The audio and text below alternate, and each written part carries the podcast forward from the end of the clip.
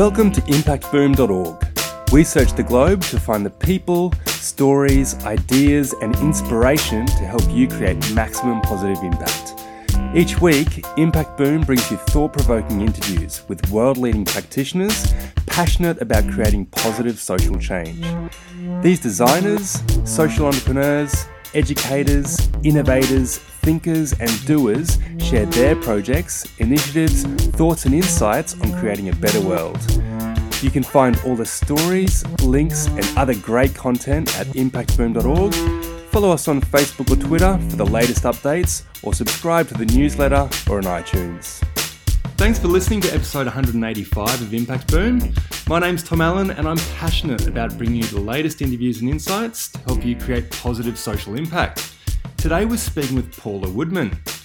Paula Woodman is the head of the Global Social Enterprise Portfolio at the British Council, which seeks to support ecosystems for a thriving impact economy in nearly 30 countries.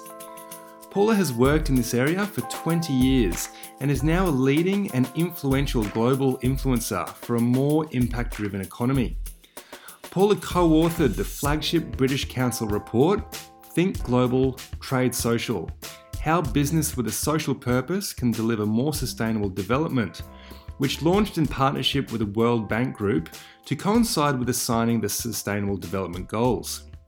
Other reports she has led on include Activist to Entrepreneur, the role of social enterprise in supporting women's empowerment, which she launched at the European Development Days conference, and Global City Challenges, the creative and social economy solution, which she led in partnership with the Global Parliament of Mayors.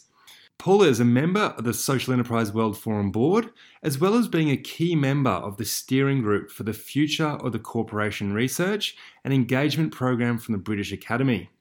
Previously, she co founded a UK wide social enterprise and led as a director at a social enterprise infrastructure organisation.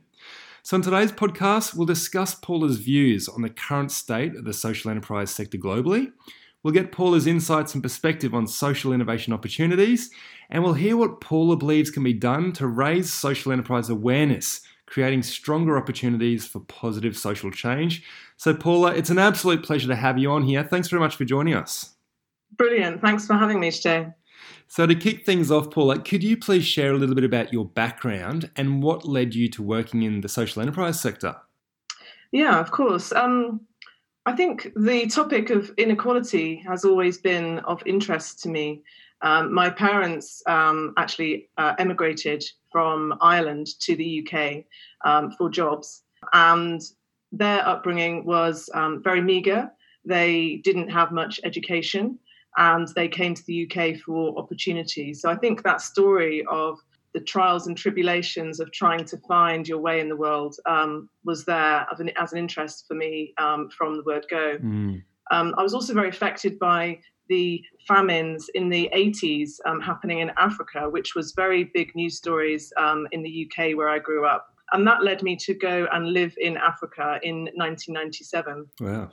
Now, one of the surprising outcomes of that trip was actually not just reflecting on the subsistence lifestyle and how it really robs dignity from people but also on the other hand that this these communities that i was living in in africa they were so rich their sense of identity their connections with each other their connections with nature they had social capital in abundance.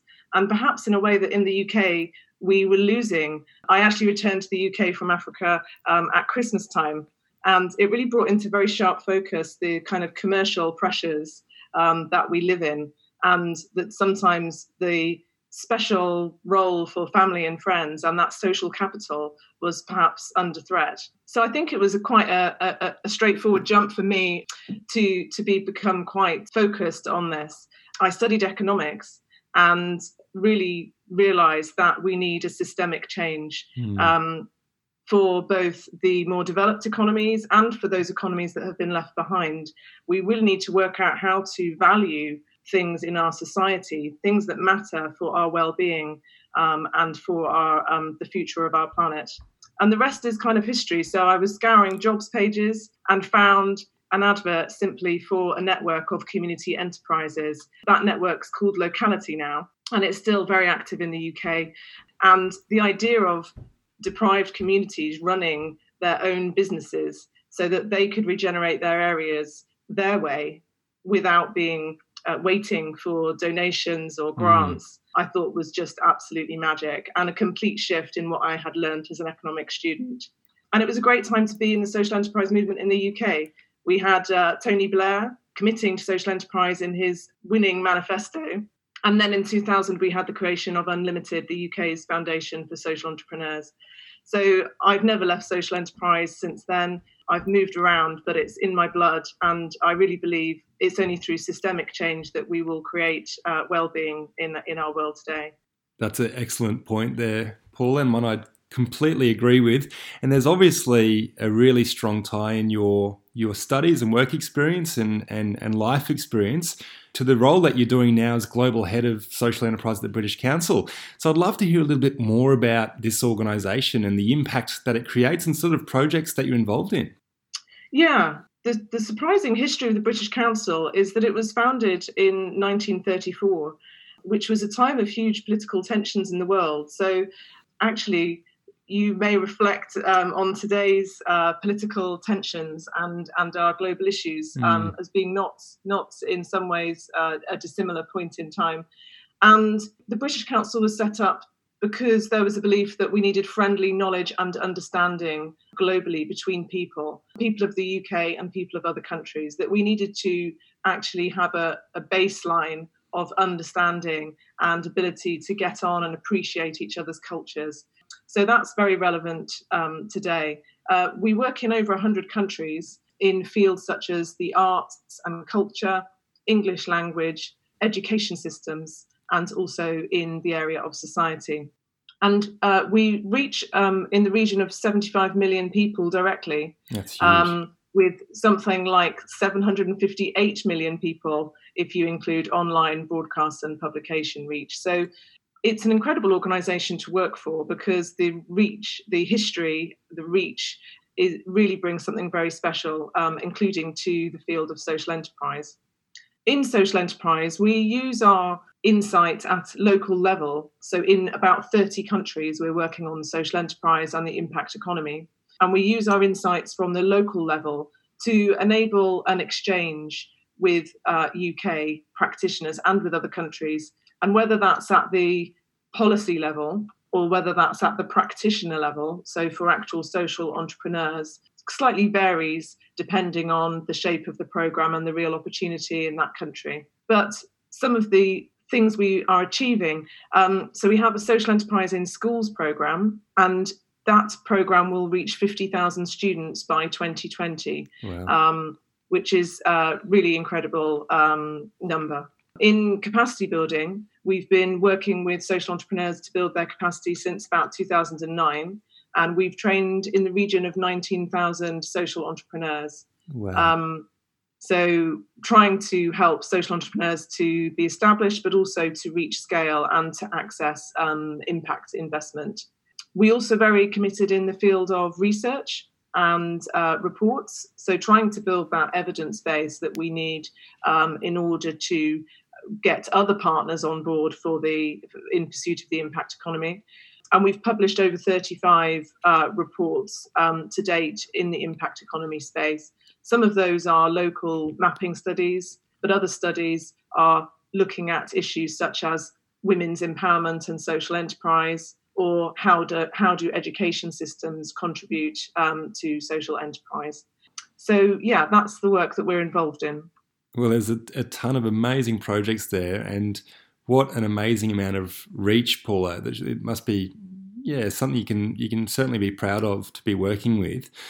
And this year, the British Council are one of the key partners delivering the Social Enterprise World Forum, and that'll be held in Addis Ababa in Ethiopia in October and you're planning on bringing together over 1,200 people from around the globe. So I'm really, really interested to hear about what you're most looking forward to about this year's World Forum and what the delegates can expect. Um, it's it's going to be absolutely uh, incredible. Um, the first thing really to say is that we're nearly sold out. So um, we only have about 200 tickets um, left uh, for the Social Enterprise World Forum. So for those who are interested, please do get your hands on one of those tickets uh, soon. I think it's going to be a really mind blowing event, actually. The theme is local traditions and fresh perspectives. And we chose that because Ethiopia actually has a really long history of creating socially entrepreneurial approaches as I found when I've been traveling the world with the British Council, many communities have found solutions to their problems. And where there is an absence of finance, they have found entrepreneurial solutions to those uh, problems. And that's definitely the case in Ethiopia. It's uh, a very strong independent country. It's seen as a capital of Africa um, because the Africa Union is based there and other other such um, institutions, and it really is playing quite an important leadership role um, in the region. So it's brilliant to actually highlight um, the role that social enterprise is playing there. And let me tell you, the social enterprises there um, are thinking big. They're already achieving a huge amount and that's without much of a supportive ecosystem. So it really blows your mind when you're coming from somewhere like the UK or the US or maybe Australia, where you know there's more infrastructure available. There's uh, some people who know what social enterprise is. There's some sorts of finance that you can maybe try to access for a social enterprise. These things really are in their infancy in Ethiopia. But regardless, these social enterprises have found a way through. Um, and it really does um, challenge us, I think, um, in terms of how ambitious we, we really are being. The other thing to say is that this year will be the first time that the Social Enterprise World Forum will be held in a lower income economy. And I think this is really strategically important for our whole movement. Mm. we speak about inequality.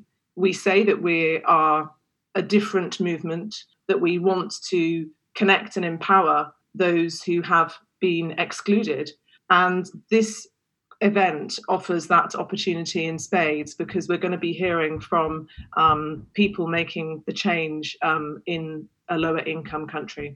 We already have um, a good number of participants registered, as I say. We already have about a thousand um, registered, and they're from 56 countries. Wow. Um, so this is going to be a fantastic international um, melting pot um, for partnerships, for inspiration, and to grow our global movement. Uh, it's an event not to be missed.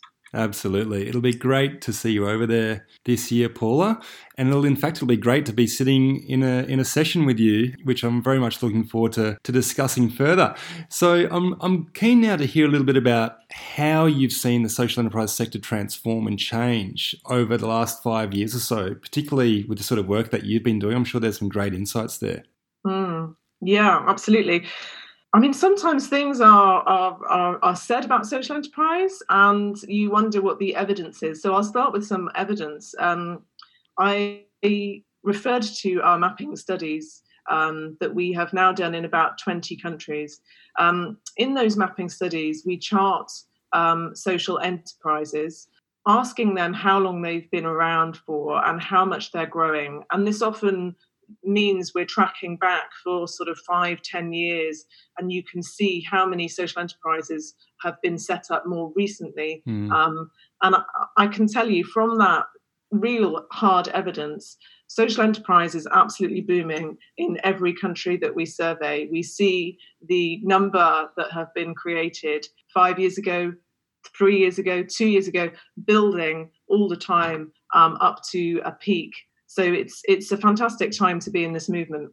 I think the other thing we've definitely seen is uh, a surge of interest from other stakeholders. So from policymakers, I think for policymakers, they really cannot escape now the joint twin issues, if you like, of both inequality but also um, our planetary um, emergency, if you mm. like.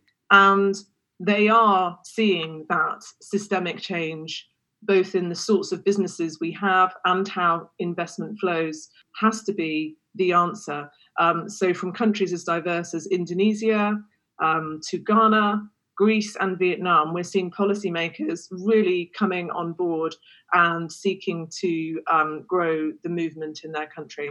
Um, also within wider agendas. So, a couple of examples. We're seeing the impact economy now become a very serious um, topic for those looking at mainstream economics. So I'm on the steering group for a program called The Future of the Corporation. It's had leading thinkers from across the world looking at what would the shape of the corporation be if it was actually fit for purpose for the 21st century. Mm-hmm. Um, they've also looked back in history and considered the journey that the corporation Act has actually been on, how it's changed over the decades. And some of the findings from that are really pointing towards the kind of broader social enterprise space. So they're concerned with issues such as ownership, as governance, as culture, all things that we are very much leading on in the social enterprise space. Another example, though, is um, within the international development community. So, when the British Council was first active on social enterprise, we went to international development events, and there was really very little around the impact economy at those events. Whereas now we see a huge number of other players who are running um, sessions at those events around the impact economy. It's no longer seen as being this niche and is actually very much part of the mainstream in terms of creating sustainable development. Well, that's really, really encouraging to hear about that growing momentum. And it certainly aligns with the sort of insights that, that we've been getting from around the globe as well. So that's that's great. Now I'm curious to hear then, you know, there's there's obviously still a lot of people who don't know about social enterprise. So how might we best raise awareness even more and change mindsets so that everyone can see how business can be used to tackle our most pressing social and environmental issues?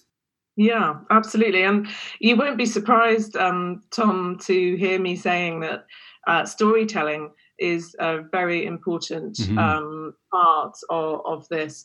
So the work that you guys are doing at Impact Boom, Pioneers Post, and Thomson Reuters Foundation, yeah. um, it's really helping the movement to tell its story better, um, as well as to reach new audiences. And I think the interest, the readership for those sorts of um, that that content is growing all the time. Um, so so that's fantastic. I think, on the other hand, we do need governments to play their role, and uh, we've seen that in other other areas. So, if you take recycling, for example, yeah.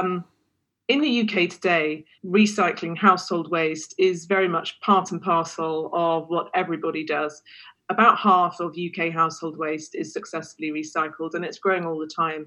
And that's compared to only 10% of household waste that was recycled in the year 2000. Mm. So, actually, what we've seen is government and other stakeholders, of course, but really educating the public, um, providing signals, providing incentives, and making it easy for the public um, to practically do this at the end of the day, there's only so many people who are going to take the time to understand what a social enterprise is and what is the added value and why is it important. So yeah. we need to rely on governments also to play a key role in championing these areas. I suppose in terms of examples of that, in um, Scotland, they already have a huge amount of social enterprise um, activity within schools. Mm. Um, and they've actually vowed that social enterprise will be in every school curriculum by 2028. So they're going to be reaching the next generation of young social entrepreneurs. that's fantastic. Um, but they're also going to be reaching the next group of consumers and at an age where it really will um, inform their behaviors um, as adults, as well as potentially informing what the families are doing, the, the, families of these children when they come home and start asking asking some questions so that's one that's one way that governments can really tip the balance. Another way um, is, of course, through the government purchasing power itself, um, and that really is a game changer. If we could unlock all of the purchasing that governments are doing, mm. so that they consider not just the quality and the price of what they're procuring, but also the wider social value. So that's a really hot um, agenda within our own uh, portfolio of work we find it's of good interest, a, a great deal of interest from policymakers and it's great to see um, other partners coming on board. So the Social Enterprise World Forum and SAP have, I'm sure you you you've perhaps um, heard about. They created a um, webinar tool to help build yeah. interest and capacity in this area, um, and that's such important work. Absolutely, it really, really is, and I'm sure that it's encouraging for those social entrepreneurs themselves listening as well to hear about the, growing interest in the space and, and the sort of things that can be done to grow this movement. So, what advice then would you have for those social entrepreneurs listening who are working hard to, to create that positive social impact? They are they are doing their absolute best, but perhaps you could wrap it up in a in a few key points for them. Uh, yeah, I think I think the key really is taking care of your stress levels and your mental health and staying focused on your business model without trying to add too many extra considerations along the way that mm. overcomplicates what you're trying to do and potentially makes it less uh, feasible in the marketplace. So, I guess what I'm saying is that if you are operating in the market, you're competing often against much less scrupulous competition. And if you can make that work while delivering impact, it's absolutely brilliant. I think sometimes what we do is then from the outside, people start making requests and demands of these social enterprises. Um, expectations have been raised. Um, there's a lot of big ideas. Oh, you could do this differently. You could do that. You could change this.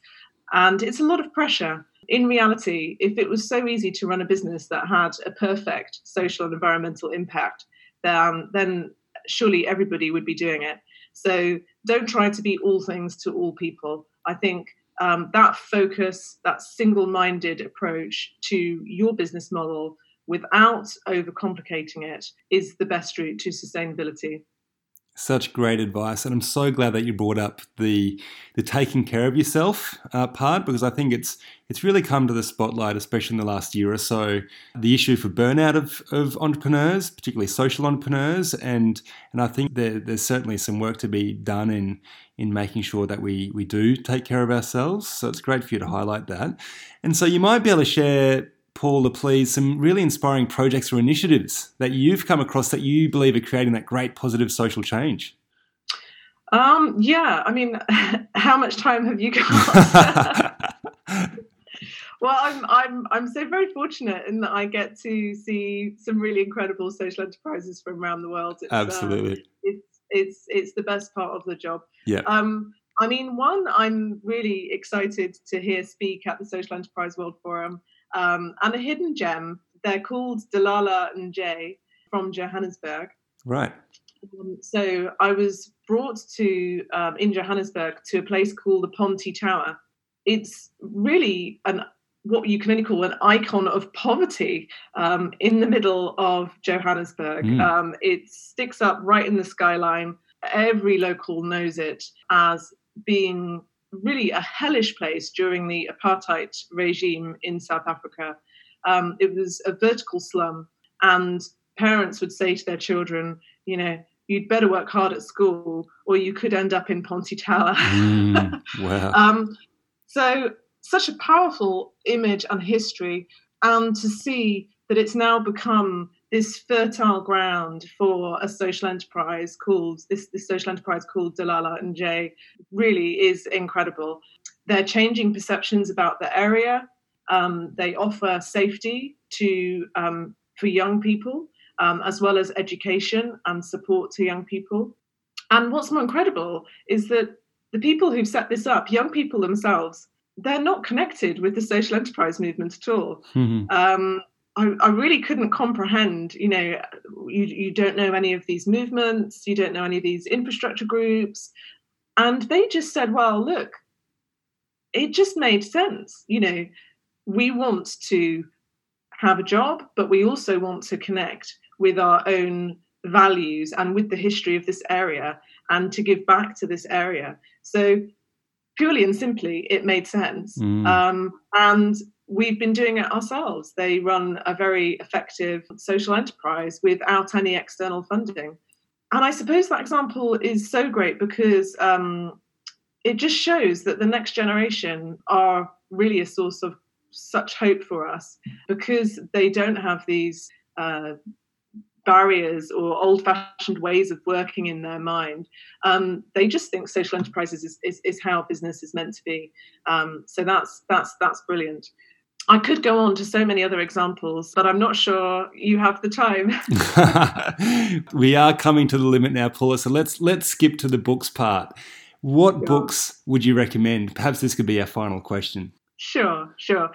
At the moment, I've got my head stuck into a book that's called uh, The Economics of Arrival, which is really interesting. Mm. Um, it's by Katherine Trebeck and Jeremy Williams. So they're asking questions like, you know, is there such a thing as too much economic growth? And what is economic growth for mm. if we're not actually tying it fundamentally to our well-being yeah. um, and the future of our planet? So they're asking, when do we realize our, that our global economy is perhaps big enough and tackle the difficult questions of allocating resources and dealing with equality? So that's something I've got my head stuck in at the moment. But I have to say, I do also love to switch off and read uh, fiction. Um, so over the summer, uh, I rattled through a book that uh, many may have already read. Um, Eleanor Oliphant is completely fine. Mm-hmm. I read this summer, so that was a really interesting um, fiction uh, novel about loneliness, really, and also about identity and how everyday acts of kindness can be really the most important thing of all, um, creating our shared humanity. Hmm. Sounds like a great book and a really good note to to finish this on, Paula. So, Paula, thanks so much again for for sharing your insights and your experience today. It's been a, an absolute pleasure to talk to you, and it'll be great to see you next month in Addis. Brilliant. Thank you so much, Tom. It's been fantastic to talk to you too. Our and pleasure. yes, forward to seeing you in Addis. And uh, I'm sure we'll both be um, very, very excited about what we're seeing there. Absolutely. Thanks again. Thank you, Tom. Thanks for listening to Impact Boom. You'll find links to the initiatives, people, and resources mentioned in this podcast on impactboom.org. Please leave your comments below, and remember, we'll be publishing fresh inspiration and insights to help you create positive impact every week on the website, Facebook page, and Twitter. Thank you.